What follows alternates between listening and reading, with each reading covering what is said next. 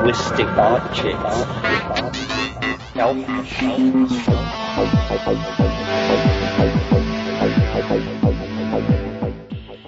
Greetings from Cyberdelic Space.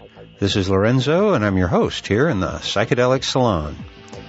And I'd like to begin today's podcast, first of all, by thanking John H., Eric K., and Warren E. for their more than generous donations to the salon. And uh, Warren, I have to say that your donation was uh, way over and above the call of duty, and uh, I do thank you all, uh, Warren, John, and Eric, for your continuing support of the salon. And I would be remiss today if I didn't also thank the Dope Fiend in advance for what in a few days will be his 200th podcast. And the truth is that he's responsible for considerably more hours of podcasting pleasure than the 200 programs of his own, because the Dope Fiend is also the mastermind behind the Cannabis Podcast Network over at dopefiend.co.uk. And collectively, they have produced over 500 programs already. At least, uh, I think I counted right. That's an amazing body of work, I'm here to tell you, and uh, I think that the entire worldwide psychedelic community owes the Dope Fiend a huge debt of gratitude. I can tell you from a personal standpoint that uh, there has been more than one week where I thought about quitting my podcast from the salon uh, just because it was a lot of work. But then here comes another podcast from the Dope Fiend, and uh, I figured that as long as someone like him, who actually has a job and a real life, uh, can take the time to do a weekly podcast, well, so can I. So, Dope Fiend and friends, uh, thank you one and all for many years of friendship and fun, and uh, and that also goes uh, for you guys over at the GrowReport.com forums. Uh, you're all providing the rhythm for the heartbeat of the tribe. Uh, I don't know what we'd do without all of you right now. And uh, speaking of someone I can't do without, it seems that Terence McKenna also fills that bill for me. So uh, we'll pick up where I left off in my last podcast, and uh, that is with Terence talking about where ideologies fit into our pictures of reality. Then, uh, after uh, 20 minutes or so, I guess there's a brief pause where they take a break for lunch, and uh, after lunch, he picks up with a discussion of his time wave hypothesis. Now, I'm only going to uh, play the first 20 minutes or so of the time wave discussion today because there's another little soundbite I'd like to squeeze in here also. Uh, but first, let's uh, rejoin Terence McKenna and his friends on a day late in 1997 on the campus of the Esalen Institute in California.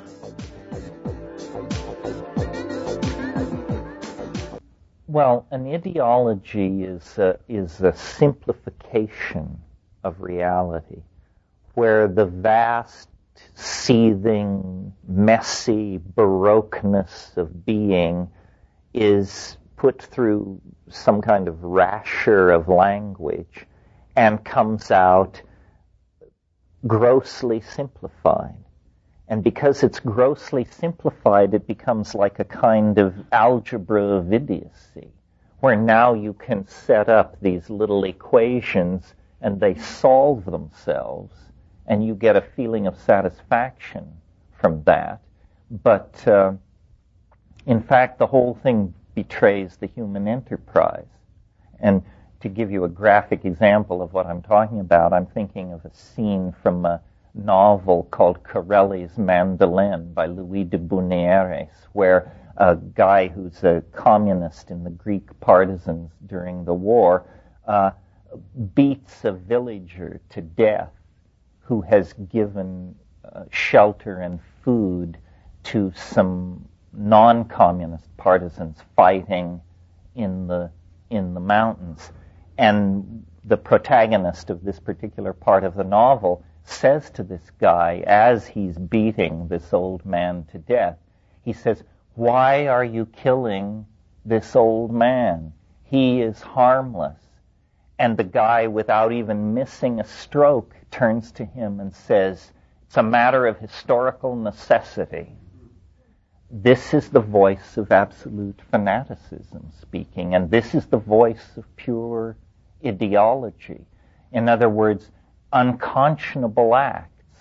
The Holocaust, up to that level of unconscionable acts, become intellectually defensible in the presence of a complete corruption of language. And, and so, uh, ideology always paves the way toward atrocity. Well, ideals and ideology are not quite the same thing. Ideals are are simple and don't knit themselves into vast intellectual structures. In other words, an ideal of mine is to do as little harm as possible. I may not meet this ideal, but it is an ideal of mine to try and and and and to do as good a job as I can. But in the name of that ideal, I, I own, I, it, it doesn't lead on, there isn't a therefore. Therefore what?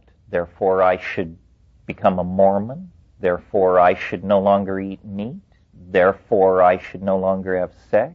Therefore, no, there isn't that kind of implication. But ideology always implies implications. If man is, as Marxists say, an economic creature, then the following must follow, and the following must follow from that. So I think ideals are very close to our emotions. They're things that spring from the heart and are, their boundaries are not well defined and the implications are not clear. I mean, if I say, I, uh, my ideal is to, is to do good for mankind, the next step is not at all clear. But if I profess an ideology, the next step is always deceptively clear. So uh, I think ideologies flatten complexity. You know, people don't like uh, people don't like paradox.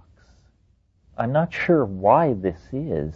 I think it's a quality of print culture people want closure.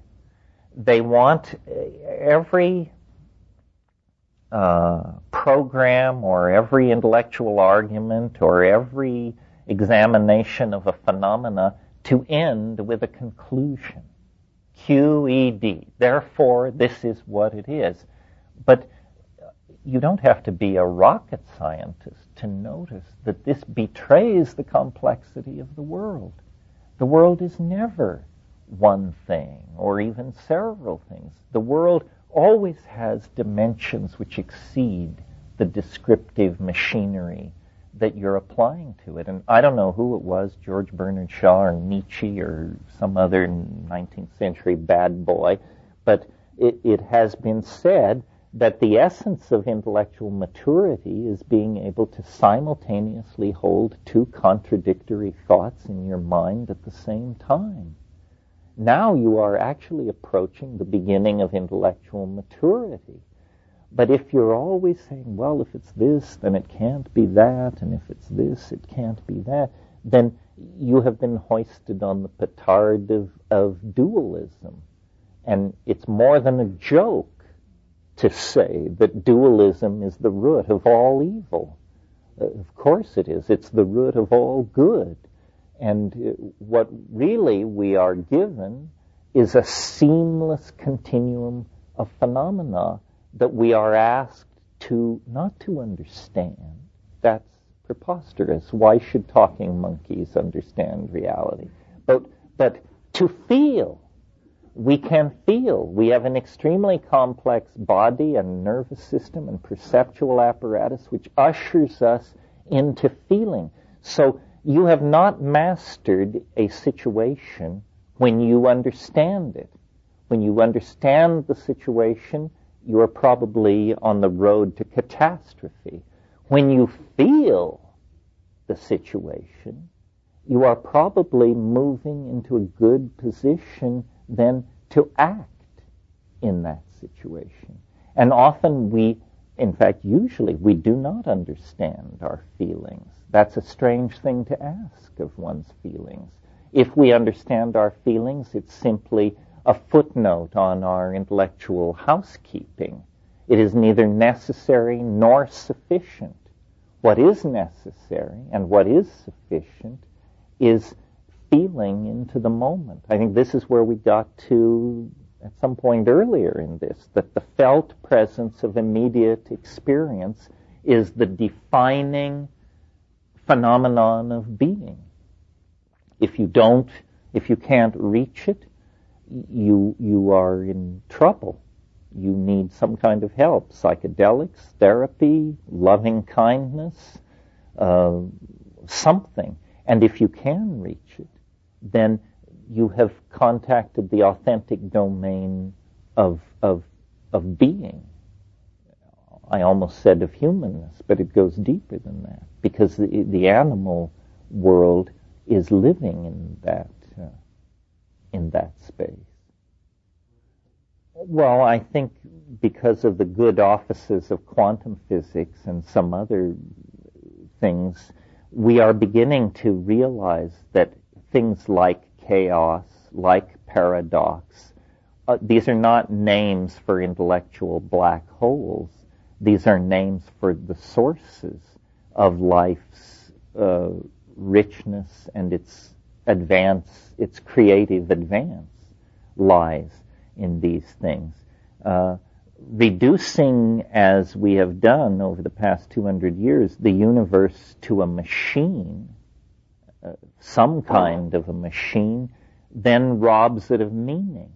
And then we stand back and look at our lives and our societies and say, how come they have no meaning?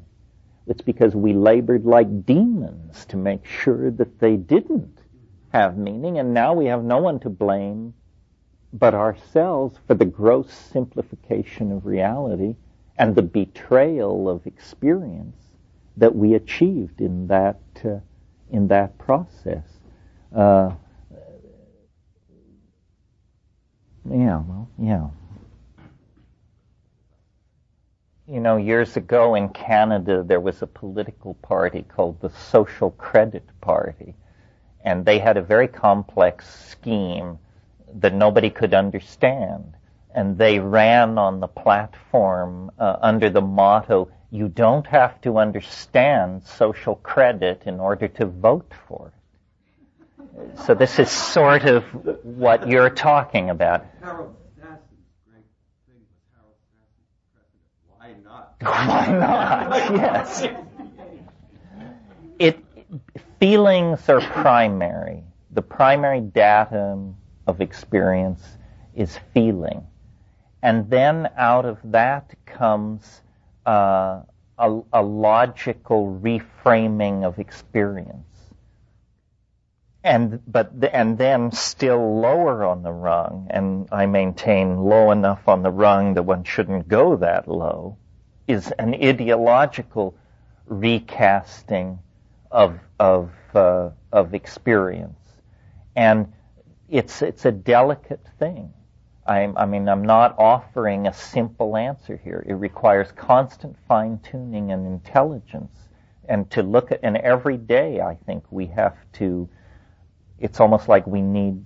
What is it that the Marxists used to do? Criticism, self-criticism we need to be alert to ideology. It's constantly seducing us.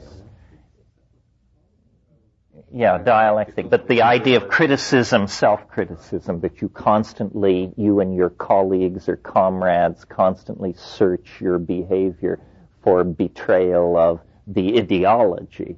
I think we need to constantly search ourselves, not for the betrayal of ideology, but for the embracing of it. And say, oh dear, I'm starting to believe something. Slap, slap. Ah, oh, that feels better. Uh, uh, because these ideologies are incredibly draining and, and distracting. They, they, they get in the way between us and and true feeling. On the other hand, if you don't apply logical razors to experience, then feeling is open to all kinds of interpretations that become somehow themselves springboards to ideology. I, I think it's really important to try to keep things as simple as possible because they will still be hellaciously complex if you are true to experience. the simplest explanation of what is going on here is still maddeningly baroque. So throwing on flying saucers and papal plotting and the plans of great Atlantis only further exacerbate the problem. If you just deal with the given of our of our the fact of your your history and your destiny, things are quite complex enough. And of course, again, what the psychedelics do is provide a reference point in organism. They, it's like a reset button. It says beyond ideology, beyond cultural programming, beyond language, beyond hope, beyond fear, beyond expectation, there is the raw datum of experience here. Have a dose. Didn't work? Have a bigger dose. And if we keep returning to the raw datum of experience, then these other things, they will recrystallize around us, but not with the imprisoning intensity that they have for straight people. We know that behind all the, this constipated social stability lies the chaos of the psychedelic experience. It's important to keep it in mind in very unpsychedelic situations. But people who have never broken through the cultural dream take it to be reality and and uh, commit crimes based on delusions about what is and isn't reality. Well, not to speak of whales and dolphins specifically, but nature as a dynamic field of activity beyond the reach of politicians, image makers, and so forth and so on. Uh, nature is the constant psychedelic companion of the human experience. I, I think, you know, we know this. That's why we crowd into cities and build walls and keep nature at bay. You, if you go into nature alone and don't eat much and don't speak much, within 72 hours, you know, the hills speak and the winds confer with you, and you are conveyed into an animate, caring, living, natural dynamic. But it's threatening to the ego. This is the first time in two hours I've used this word. Uh, but the ego is a, is a, a maladaptive uh, tumor-like growth in the personality that has been inculcated into you by the toxicity of culture. It is literally the response to toxic culture is the growth of ego. The more toxic the culture, the more the ego is revered as a natural value within that culture. So responding to dolphins and whales and ant hills and termite swarms and these kinds of things is uh, an opening to the natural dynamic that's all around us. Many people never observe nature except when psychedelics force it upon them. But this is a very I think if you feel if you feel afraid of psychedelics, but you want the juice that you may sense there, you know, take up wilderness camping and uh, do it assiduously. And though it's a slower process and you may not have specifically colored hallucinations, the conclusions that you will emerge with are essentially the same as the psychedelic Voyager emerges from. And nature is deep ordered, dynamical, and caring for the project of being. And so should we be. And the order that we seek is the natural order of our uh, of our bodies and our minds in interface with the world, not the unnatural order of ideology, commodification, propaganda, and uh, and uh, a misuse of communication. No, I think it's very difficult because the the process of education without anybody quite knowing where the crime was committed has turned from a handing on of cultural values to a handing on of this neurotic behavior around commodification. And people are, are clueless and they're being used and abused. Uh, people, all, seemingly intelligent people, behave in incredibly stupid ways. Uh, the phenomenon of the respectability of, of aimless shopping. Shopping is unconscionable. It's stupid. It's tasteless. It's, it's murderous toward the earth. And yet, uh, people who teach at Esalen will suddenly drop their guru persona and whip out the charge plate and head for Robinson's. What kind of thinking is going on here? They are clearly not alienated enough.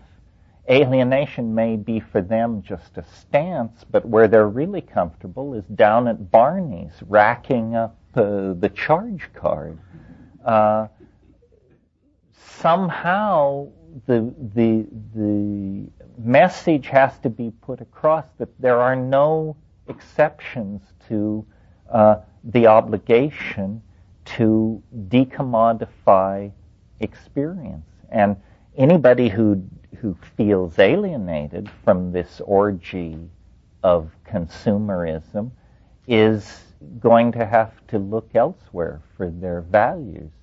Uh, I don't quite, I, I feel blessed because I guess I'm just so alienated that it doesn't touch me. But uh, recently, for some reason, I had to uh, lay out my income for an attorney and say how much I spent every month on things like entertainment and so forth and so on. So he called me on the phone. He said, uh, you declared uh, $15 a month for entertainment. He said, based on your income, do you know how much would be a standard deduction for entertainment? And I said, how much? He said, $700 a month. I said, that's inconceivable to me what kind of idiot would I be? If I, and I said, and I put down the $15 because I knew you wanted something. But in fact, I don't think I spend $15 a month on entertainment. What is entertainment anyway? Uh, so, um, you know, I, I, suppose it just sounds like preaching a kind of monkishness, but what is the charm of all this crap? Can anybody explain it to me? I heard a story about the Dalai Lama. Uh, th- I mean, let this ricochet around in your mind.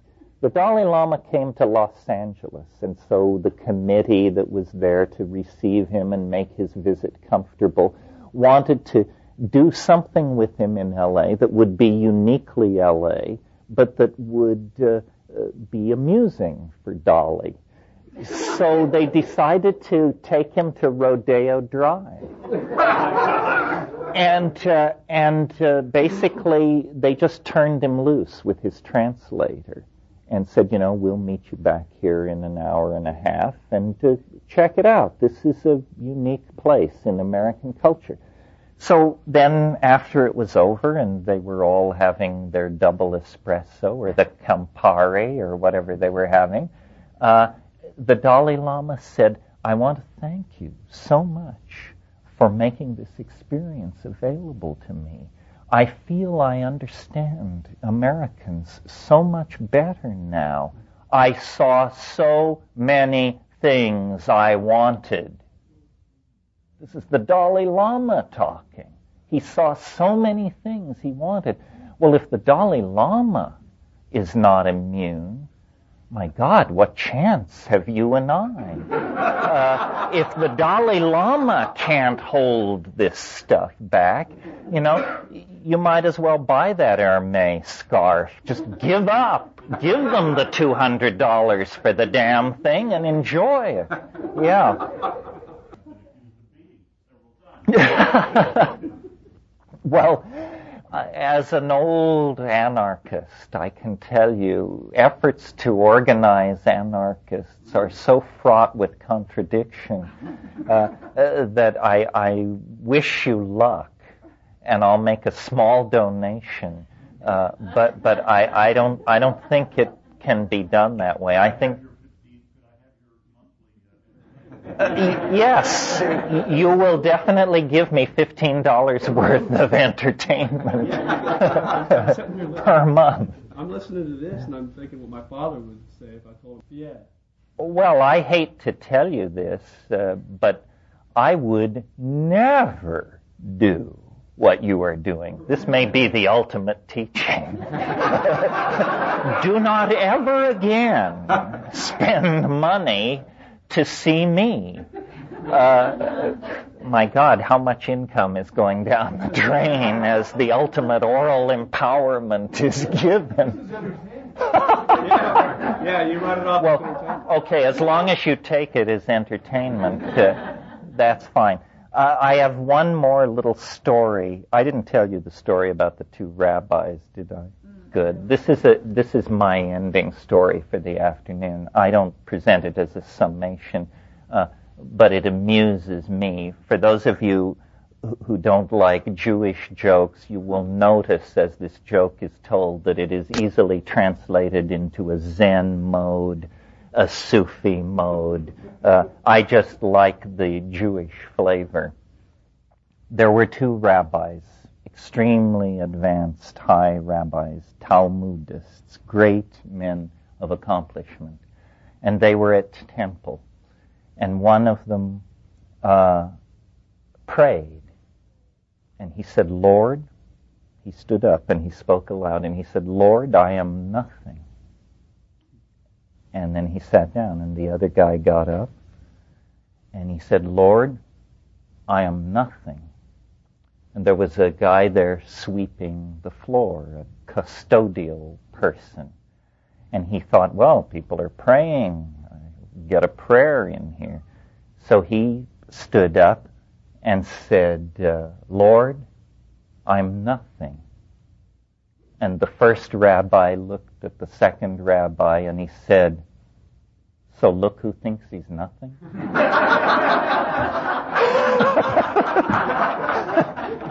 That's it. That's a story about the imagination.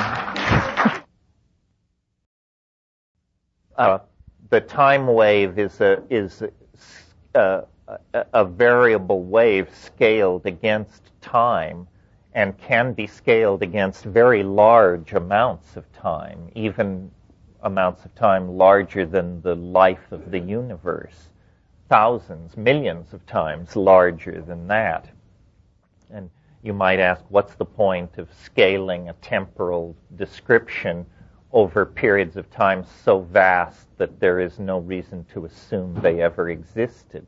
Well, the answer is that at these transition points, these dramatic shift points, the software automatically, as, as in the course of running the algorithm, keeps track of days to end days to, until you get down here to a hypothetical endpoint.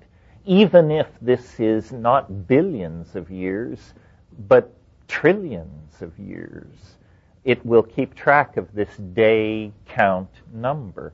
And what we discovered to our bewildered amazement was these day counts were almost always prime numbers or the product of two primes.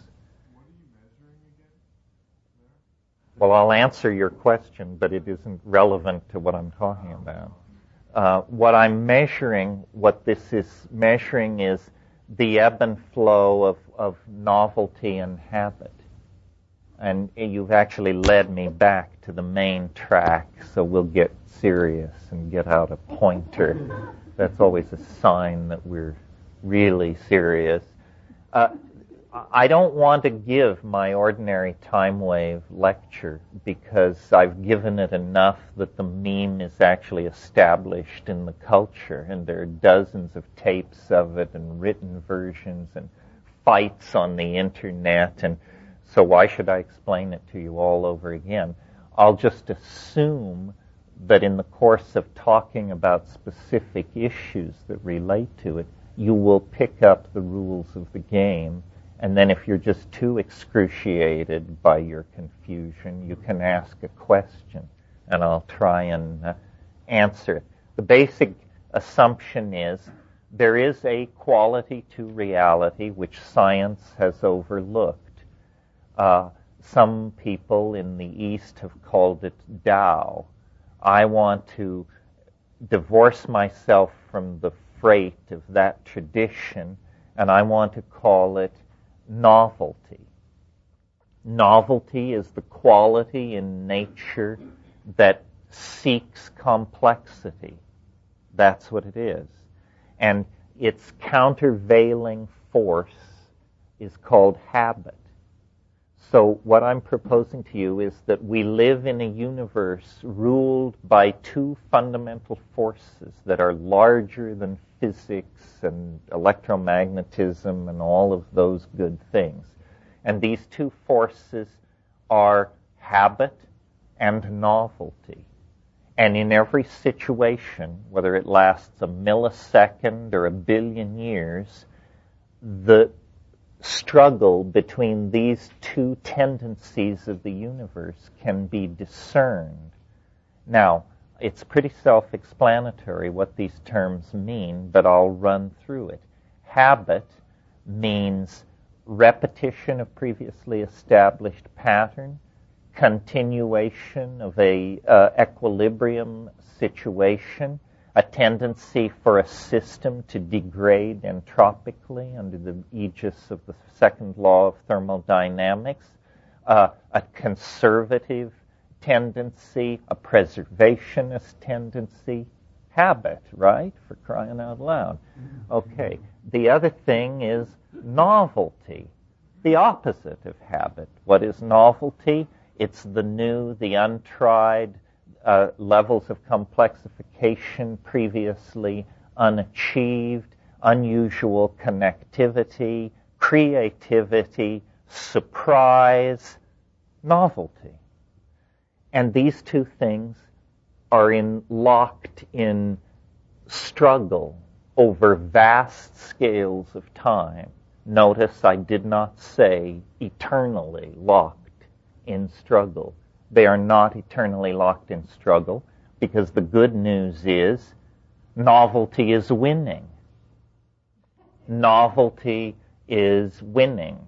If you get big enough chunks of time though there may be vicissitudes, ups and downs, ultimately uh, the situation ends up more novel than it started out. Uh, Ilya Prigogine, who got the Nobel Prize for work in non-equilibrium thermodynamics, called this the principle of order through perturbation. Uh, a counterintuitive phenomenon in physical chemistry because for a very long time, one of the strongest held faiths in physics was that the universe is undergoing thermodynamic degradation. In other words, everything is tending to fall apart. Prigogine showed that this is not true, that even in physical systems, there can be simple physical systems, there can be spontaneous mutation to higher states of order. So what's really going on in the universe is a struggle between these two tendencies. Biology represents the emergence of, no, of a very novel set of chemical strategies for the preservation and maintenance of novelty. The emergence of higher animals and culture and language and technology, these things are also novel strategies building on previously achieved, uh, previous achievements in the novelty department, building toward our dear selves. And one of the interesting things about this kind of thinking is it gives a new importance to the human world. Science will tell you that we're lucky to be here and we're simply the awestruck witnesses to some kind of incomprehensible thing that has nothing to do with us anyway.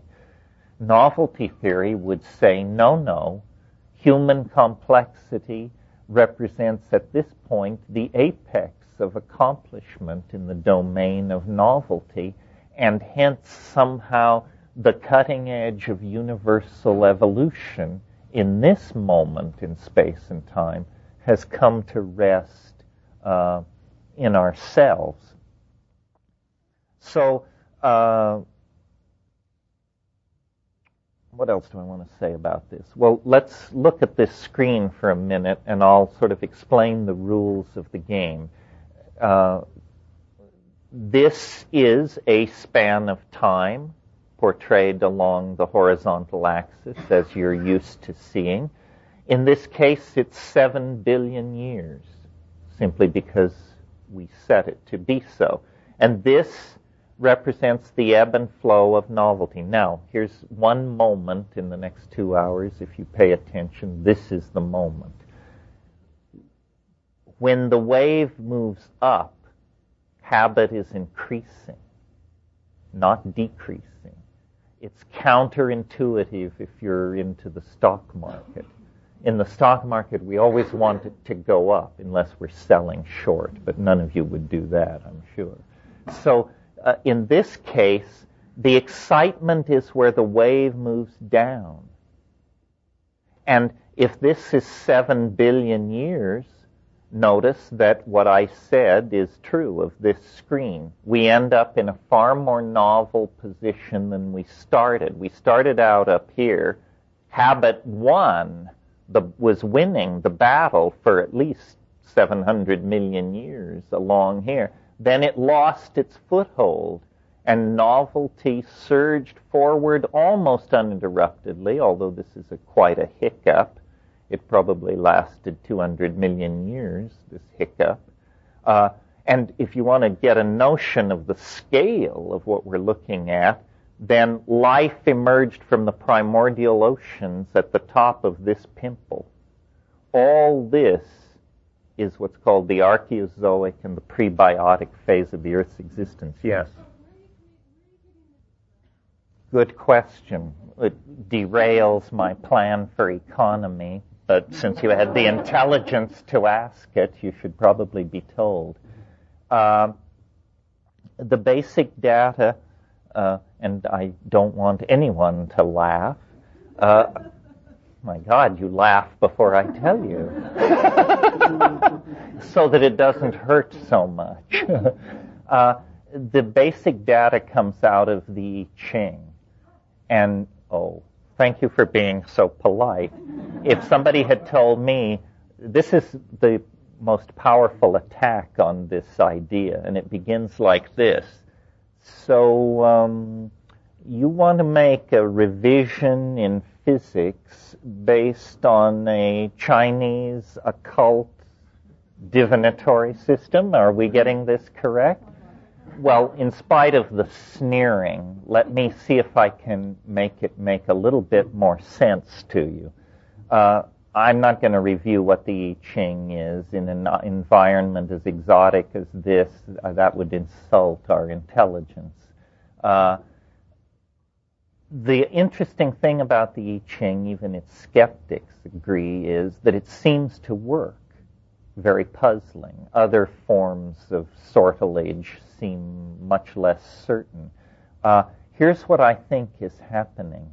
Uh, first of all, let's look at the Western notion of time as we derive it from Newton. The Western notion of time is that time is what is called pure duration. all time is in Western physics is the place where you put process so that it doesn't all happen at once. Time has no quality. It's pure duration. Think of it as a perfectly smooth surface. The only modification to this doctrine in the past 500 years is Einstein came along 100 years ago and said, in the presence of massive gravitational fields, this perfect smoothness uh, is slightly distorted over very large scales. So we go from perfectly smooth, pure duration to very slightly curved space-time. But the main idea, which is contiguous through all of these intellectual uh, evolutions, is the idea that the local fine structure of time can be portrayed as a zero-dimensional space. If that's too technical for you, it means the, that locally it is okay to think of time as perfectly smooth.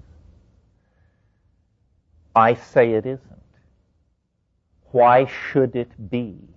This has to do with a form, remember we talked about sentimentality and how it can distort thinking. This adherence to the idea that time is perfectly smooth is a sentimental notion left over from our infatuation with perfect geometrical shapes when Greek science kicked off about 2,500 years ago. Uh, it took Kepler and Copernicus to demonstrate that the orbits of the planets were not perfect spheres because God loves, perfect circles because God loves perfect circles. And one by one, the perfect objects of Greek mathematical and geometric theorizing have been laid aside. The planets do not move in perfect circles. Nothing else has been found to have mathematical perfection except that this idea of pure duration has been hung on to. And there's a reason for this, and I apologize for the digression, but it's very hard to snip the loose ends on a thing like this. The reason this idea of pure duration has been hung on to is because uh, science, modern science, does its business through a series of hat tricks called probability theory. And probability theory is the idea that you can learn something useful about a phenomenon. Let's say, for instance, you want to know how much voltage is running through a wire. Strange thing about this value that you come up with is this. It is not necessary that it correspond to any one of the thousand measurements that you took. It's entirely possible you will get a value that is not congruent with any one of your measurements. But we say with confidence, well, it's the average. It's the average. Lurking behind this notion, average, is the unexamined assumption that time is completely uniform, that it does not matter when the measurement is made. And now, why do we assume that? Is there any reason to assume that? Well, not looking at nature. No, there is no reason to assume that. Looking at science, hell yes, there's a reason to assume that. You can't do science unless you assume that. Because science depends on what is called the experimental method. An experiment is you arrange a funny little unusual situation which is designed to cause some phenomenon normally lost in the noise of being to be thrown into high relief. And basic to the idea of experiment is what is called the restoration of initial conditions. In other words, we're going to roll a ball bearing down a ruler and measure its velocity. And we do this. And then we say, restore initial conditions. That means pick up the ball bearing and move it back to the top of the ramp. But now notice that time has passed since the first time the ball bearing rolled down the ramp. If time is not uniform, then you cannot restore initial conditions. If you cannot restore initial conditions, you cannot make sense of probabilistic data. So we have assumed and preserved this sentimental notion of Greek science because it makes it possible to do modern science. If we were intellectually honest about what's going on, then what we really should say is that probability theory and modern science is the study of those natural phenomena so coarse grained that an assumption of a restoration of initial conditions does not destroy the integrity of the phenomenon. In other words, it's a lens that can be focused only to a certain depth. And beyond that, it, it begins to give false data. Uh, of course, ball bearings always roll down ramps the same way. Of course, two liquids always mixed together in the same way. But who cares about these things? Uh, what we're interested in are love affairs, dynastic transitions, corporate takeovers, political revolutions, uh, family feuds. And the interesting thing about these things is they never happen the same way twice. Have there ever been two identical births, divorces, love affairs, corporate takeovers? Of course not. We would not even expect such a thing. We understand that the complexity of those phenomena ensures their uniqueness. Well, when it comes to talking about the uniqueness of something, I think it is safe to say that the mind of Terence McKenna was about as unique as anything this universe has produced so far. And we'll have more of Terence in this workshop about imagination in my next podcast, but first I want to do a little something different. As I mentioned at the beginning of today's program, I'm going to play another little conversation for you, but it is much more recent, just about a month ago to be exact. And the reason I feel compelled to play it for you right now is uh, simply to let you know that whenever you get together with a few friends, uh, maybe have a toke or two, and uh, then get involved in a rather heady discussion, then you are doing uh, the same thing that fellow psychonauts are doing all over the planet these days. What I'm about to play uh, comes from my friend Alan Lundell, who you probably remember from his work on Mondo 2000 and uh, other influential publications back in the day. The occasion on which this recording was made was the recent Luscious Libra live sushi and birthday party, which also included DJs, a fire circle, hot tubbing, and uh, the ever popular hookah lounge. So, as you can tell, it was uh, just your average California weekend get together. Now, at one point during this little event, uh, which included a bunch of experienced trippers ranging in age from 28 to 71, uh, and many of whom were uber geeks, I should add, well, when one of them brought up the topic of neutrons, Alan grabbed the famous physicist Nick Herbert from the hookah lounge and brought him into the conversation that was taking place around the fire circle. And uh, that's about where the following audio recording begins. Now, my guess is uh, that about the only difference between this conversation and one that you might have with your friends in a college dorm room tonight is that Nick Herbert is uh, one of the world's top physicists. And uh, the other people in this conversation are also uh, at the top of their professions. My point here is to show you that your ideas are probably as good as the next person's ideas.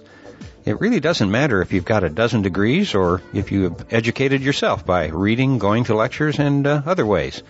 Because once you've uh, picked up a few bits and pieces of ideas here in the salon or over on KMO's C-Realm podcast or on one of the Dope Fiends series of programs or any of the many other uh, great podcasts that are out, out there right now, Well, you're as well equipped as anyone to add your two cents to what is ultimately just a lot of semi-informed speculation on most of our parts. However, I, I do have to admit that uh, there are some people, uh, like Nick Herbert, who who happen to be considerably better informed about most things than I am. So now let's sit in on a typical California conversation among a few fellow psychonauts. Maybe we'll uh, see how many of the world's problems can be solved in just a few short minutes. And for sure, we're going to learn that uh, even among the tribe, there are generational gaps and shocks about the ways in which our sacred medicines are sometimes used. Nick, I wanted you to meet a fellow mad scientist from the mountains. You probably know. I don't know. He's talking to me. He's mumbling some serious physics shit, and I thought, okay. you know, you might see if this could be for real. Something like neutrons, about neutrons being exactly equal. Hi. Hi. My name Michael. is Nick. Hey, Nick. Michael, Nick, and, and Andy. Andy. Andy. Yeah. Yeah, so- Al, Al wants me to moderate this discussion. Yeah, I'm just kind of curious what you think of this. Yeah, I am too. Th- This is something you think about all the time, so I think it would be. But I'm a real specialist. My specialty is quantum physics. Excellent. Yeah. And you were saying about neutrons? Well, I was saying that from what I've understood, and I was an undergraduate physics major, not a not a uh, you know Enough to be employed, dangerous. uh, I actually, I actually scattered them myself. Uh, My experiment took took deuterons uh, and hit them into a carbon target. A deuteron is a neutron and a proton. So, Right. And this carbon, it just we were trying to graze the target so they, it would minimally separate the two. And then we were going to study the properties of a deuteron by looking at an almost deuteron. That was our, that was our hope. So I was looking at we couldn't measure the neutrons. They just went went through everything, but we Oh, did yeah. measure the protons. Sure. And I was trying to measure the polarization of them. That was my thesis. And Mm-hmm. Fantastic. You're the first person I've ever I've talked to about this in 50 years. Once I got done with that experiment, I wanted nothing to do with nuclear physics. Well, that's is that ah, when I was so bored. is that when you took acid? Well, yeah, I took time? acid too, but, but, That helps. but- Yeah. well, it, it, it helped me realize what priorities were. That physics was just, you know, that way down at the bottom of, of where the Oh, yeah. mysteries were. Mm-hmm. That the, the real mystery is up here. Uh, but I couldn't think of anything to do. I mean, That would except take, take get more a degree drugs. in doing that. Uh, just, just, just imagine taking uh, taking acid right after an AI final, when in AI you're trying to replicate up here in the brain. It just made your job a hundred times harder, didn't it? Well, that was, I don't know. That was just the best trip of my life, though. That's all I'll say. But you realize what a problem, well, not what a problem, what a, a gift or what a puzzle consciousness is after you take an acid. Yeah. Oh, yeah. I I mean, before you know you're living a life. You, you you had you've had some exp- experiences down here and up here. You've had that experience. You, you think you know what life is all about. You take acid. Wow! Now you see all kinds of possibilities that could be you know up here. Before then, you thought fondly thought that you were actually seeing things with your eyes. Well, that and, and, and I, I thought I, I was pretty arrogant. I, I physics. I thought I knew, you know, you know, not only what I knew, but what I didn't know. I thought I knew all the areas, but acid showed me that there were a zillion things that I don't know about, especially about the mind. The mind is really big and, and hard to understand. Um, I, I was I wasn't too disappointed on my first acid trip. It's just that I, I was kind of expecting more. you were expecting more. I did I did about I did Second generation. 300 more on your first acid trip?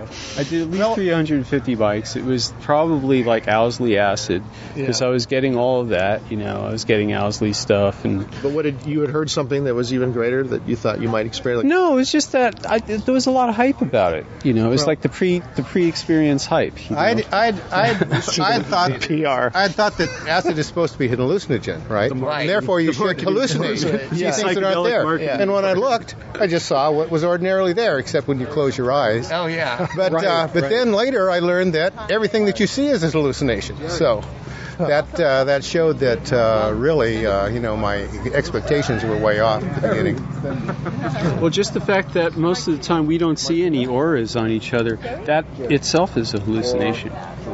Yeah, absolutely. Well, because you know we see things the way a uh, you know an ape. We see we see things that apes need to see, you know, and, and, and you know slightly advanced apes. But all the other shit, what I would like, uh, we were talking about what, we, what we'd like, you know, technology. I'd like some tech that will help me smell like my dog. You know, a Yeah, big, a absolutely. nose that where I could amplify, things about a hundred times, like Mil- like or a sound. million times. Well, a million times. Wouldn't that be something to see, to, to perceive that world? Talk about a different world. The yeah. world, yes, and, and uh, I, I've I've uh, read uh, hypotheses why we don't have a sense like that. We never get anything done. you know, all these scents going around. You know, you follow, you follow. Isn't that where the robots come in? Well, maybe, maybe we didn't need it way up in the trees. Yeah, we, we are wired for survival. Our perceptions are narrowed down to what. That's we right, need. to what we need to to survive. And so, yeah, so acid is, in a way, is an anti-survival uh, thing. Right. Except for the researchers, except for in in uh, LSD, My Problem Child, by Hofmann. I love that book. Yes.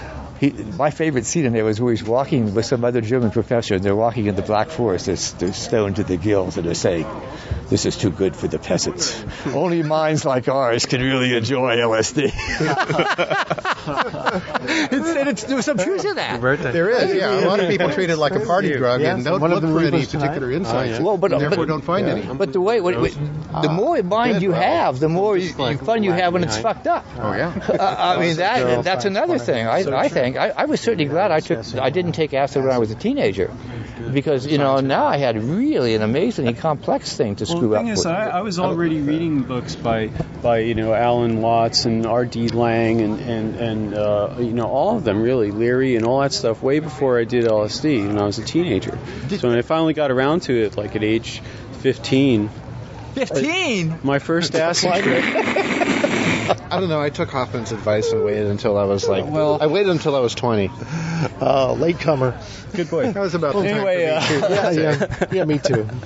But anyway, it was 15 years old, and uh, it was That's this. Uh, statutory rape. It was this. No, no, we were all, It we were all teenagers. We all had it, and uh, we were New Yorkers. You know, we were all sophisticated kids. We were all playing electric guitars and stuff, and we were really into the. I remember listening to the Who before we went out. I was with a, a couple of friends in Brooklyn, and three of us went out uh, at night. It was at night, and before we left, we listened to the Who. He actually put on. What you took acid and walked into New York City? I lived in New York City. Yeah, I know, but Oh, anyway, let me finish. Anyway, go on, go on. No This is- stranger than this is- This Amsterdam. is very, this is very interesting. So, uh, so anyways, what happened was, you know, this friend of ours, he had already done acid, and he had already, he, he was already like at, to the West Coast and back. And I had another friend that was an acid dealer that went, you know, from the Haight to here, and you know, and and so anyway, uh, he was programming us with music, and he played. Uh, Every song that he played, he just kept changing records. Changing, put Hendrix, "Are You Experienced?" The Who, "I Can See for Miles," you know, Moody Blues, you know, "In Search of a Lost Chord," whatever, you know, all this stuff specifically designed to prep us. And they said, "Okay, let's go out." So we went out, and we took the subway to Manhattan. And uh, it was late at night, and I remember the subway turned into a serpent. And like, wow, we're inside the esophagus of a serpent, you know. And I remember at one point there was this group of people that walked by because people pass through cars, you know, and they, Uh-huh, they walk through, and and they all looked really deformed. And and course, like York they might be. extremely deformed. Like certain limbs were out of kilter with the length of other limbs, and just really weird, you know. And they were walking through, and I remember the feeling I had wasn't so much shock as semi-social embarrassment because I, I, I didn't want to say anything to make them feel embarrassed that they really were that way. it was really funny. That's a good thinking. And for the whole train ride, one guitar solo was going through my brain on a loop. And, Ah. it, was, and it was John Cipollina's solo for a song called Joseph's Many Colored Coat Ah. on the album Shady Grove. And if you ever get a chance to listen to that solo, think of me, man. That was a nice moment. But anyway, uh, so we uh, went to Central Park and we spent a lot of the this acid during trip. the day? No, at night. At It was night. Probably about 10 p.m. or Uh-huh, something. uh-huh. Nobody was in the park. It was really dark. Nobody but the muggers, you know. But you were how, how many? They were afraid of you. Well, how, how, how many? Were a little too weird. how many were there of you? Three. yeah. Three. Uh-huh. And it was great because I remember we'd walk up these little hills, and, and it almost felt like night vision. Maybe the moon was full. Ah. And as I'm walking up the hill, the, the feeling of like pressure under my feet from gravity as I'm walking up the hill made my body feel smaller and smaller and ah. smaller. And so I felt like I was shrinking and shrinking. Then I got to the top of the hill and gravity was releasing, and I felt like I was growing. Ah. You know, wow. I do remember that, you know. And uh, Did you check to see if you were deformed or any body parts? It's not that if you easy. looked in the let mirror, you tell might have man. you might have seen. Oh, yeah, Well, no, this is what fortunate. shocked me most of all. I'd look in the mirror and I looked normal. The mind is amazing, isn't it? But maybe they could see you in the park, you know, the muggers and all. They were like, "Whoa!" What's up But that, with that shrink- guy? speaking of shrinking, that brings us back to the original topic, which is, uh, uh, you know, turtles all the way down, basically. Um, you know, there is this theory that in physics that uh, there are worlds within worlds, and that it just continues to infinity, turtles all the way down. But it seems to me, from what I've read of quantum mechanics, that there's reason to think that that's not true. That at a certain level, below the level of the neutron, maybe quarks and electrons, you come to a point where there isn't any inner world. That uh, um, that things like all new, things like uh, Fermi-Dirac statistics and Bell's theorem uh, uh, indicate to us that there's no inner structure beyond a certain point. That if there were, you would have you wouldn't have Fermi-Dirac statistics. You would have statistics like we have in the macroscopic world, where when you threw, throw two coins, for example, you have a 50-50 chance of getting heads, tails, and heads, tails, heads, because the, the two coins are different. You can distinguish between them and that down in uh, in this in the submicroscopic quantum world, you have like a one third chance of that, and the One third explanation chance for of that all heads, tails, and head and tails. One third for each of them. one third for For each. for for heads, tails, and tails, heads because you can't distinguish between them. And the reason why you can't distinguish between them is that all subatomic particles of a given type are absolutely identical. Wouldn't that be something if all of a sudden our kind of coins did that? Yeah, absolutely. Wouldn't that be? Wouldn't It it be absolutely Change would. money. Yeah. Primal isn't, level. Isn't that doesn't that You make a case for the coin. crazy wisdom school of Buddhism? Well, it would able to make seem like decisions there's a lot of resemblance between things like coins Buddhism and Hinduism and, and, and physics. I only use Um, coins. I think there is a. In my view, science has been invented twice. Science was invented flip a coin. once back in ancient India, Uh-huh. And they looked at an inner world. And again, in with say Galileo, 400 years ago, looking at an outer world. What did they and discover? I mean, what what is Indian inner physics? I, you know, I kind of wish there was such a thing that you could read about in books where they would talk about the structure of the mind and fu- funny little things you can do, like if you close your eyes and inhale two or three times, you travel to Mars. It'd be real inner inner technology.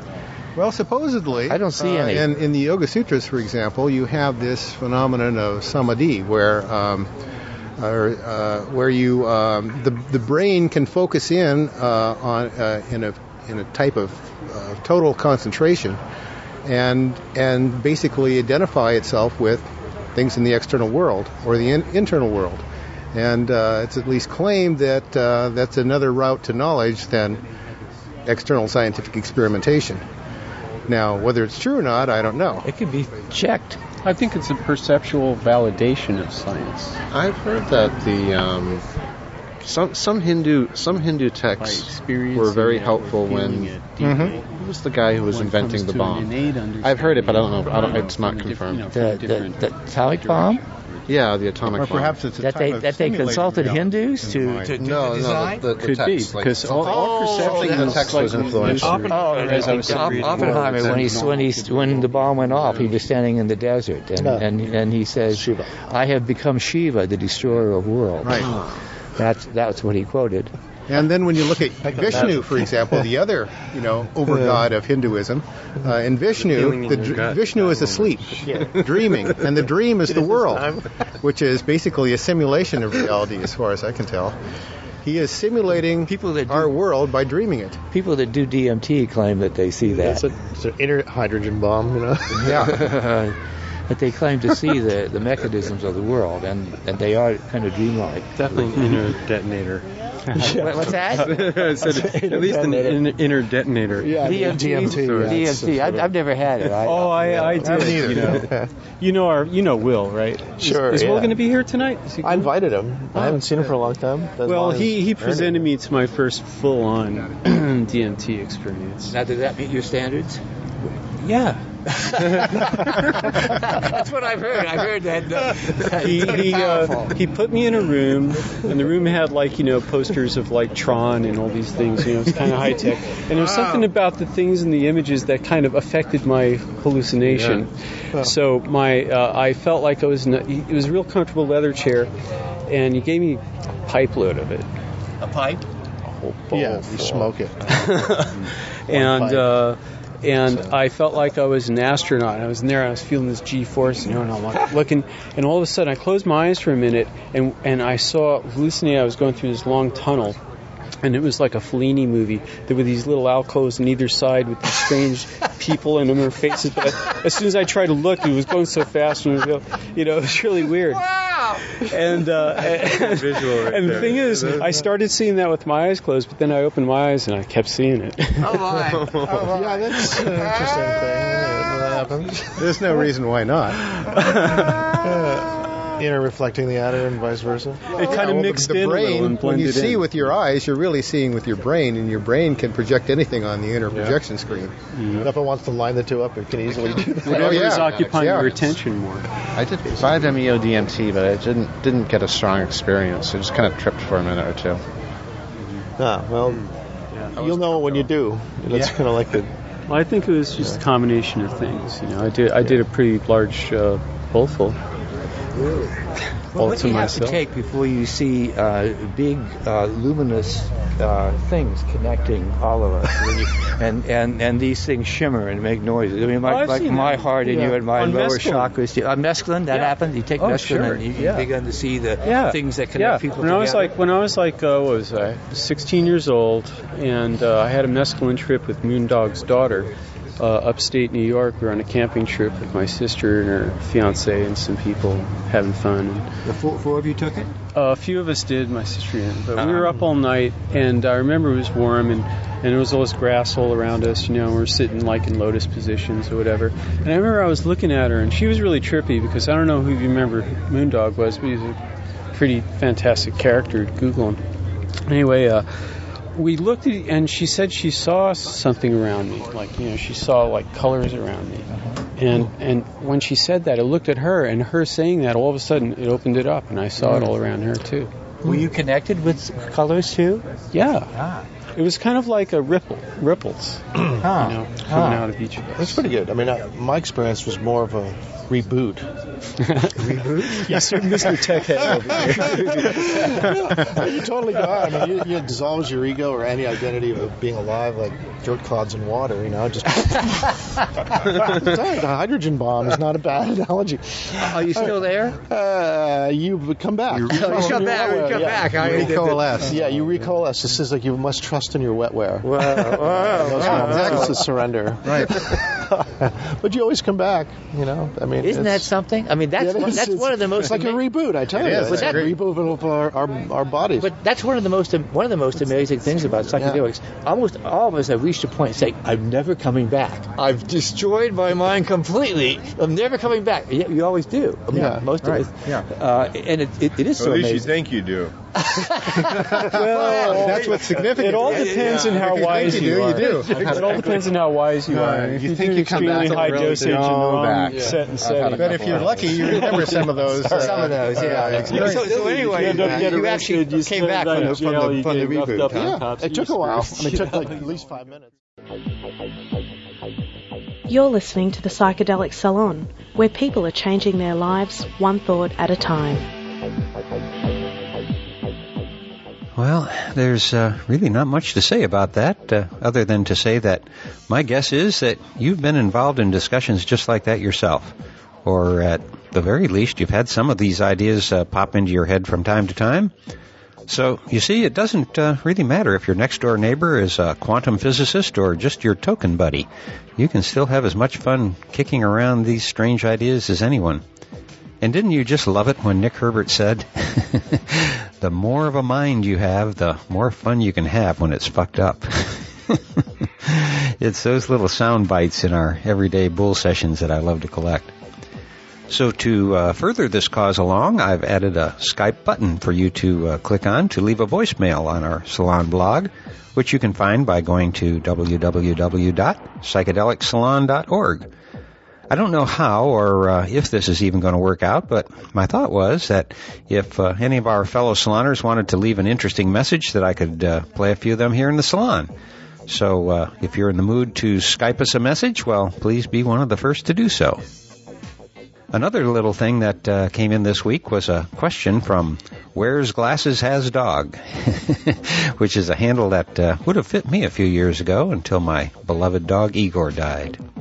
And in case you're wondering, uh, Igor was a big old lovable Rottweiler who played with the children in my neighborhood. Good old Igor. I still miss him today. Anyway, uh, Wears Glasses Has Dog writes, Lorenzo, I just finished Terence McKenna's True Hallucinations and wonder if you know anything about Vanessa's photography. In the book, it states she was documenting the adventure, and I think it would be cool to see the places and people described. Well, uh, I don't know Vanessa myself. In fact, I didn't even remember that part of the book. So, if any of our fellow saloners knows Vanessa or can uh, point us to some of the pictures she took, uh, I'll pass that along. I sure would uh, like to see some of those photos myself from that uh, now legendary expedition. And uh, speaking of legends, uh, in last week's podcast from the C-Realm, KMO interviews the legendary Bruce Damer, who gives an update on the evolution grid, or the Evo grid, the story of which has uh, now even been picked up by the New York Times. And over at dopefiend.co.uk, you can uh, hear a recording of an evening with Dr. David Nutt, who, as you know, uh, created a great stir over in the UK after he was summarily dismissed from his scientific advisory post that uh, was dealing with drug classification. Now, while this isn't uh, a normal podcast from the Dope Fiend, I did find it extremely interesting to hear what some of the world's top minds are thinking about uh, regarding the ways in which governments so cavalierly disregard scientific information when it doesn't suit their needs. So, uh, thanks for going out of your way to record that and uh, podcast it, Dope Fiend. It uh, really was eye opening for me. Or, uh, I guess I should say it was ear opening, huh? I don't know. What I do know is that uh, I should close today's podcast by reminding you that uh, this and all of the podcasts from the Psychedelic Salon are freely available for you to use in your own audio projects under the Creative Commons Attribution Non-Commercial Share-alike 3.0 license. And if you have any questions about that, uh, just click the Creative Commons link at the bottom of the Psychedelic Salon webpage, which you can find at psychedelicsalon.org.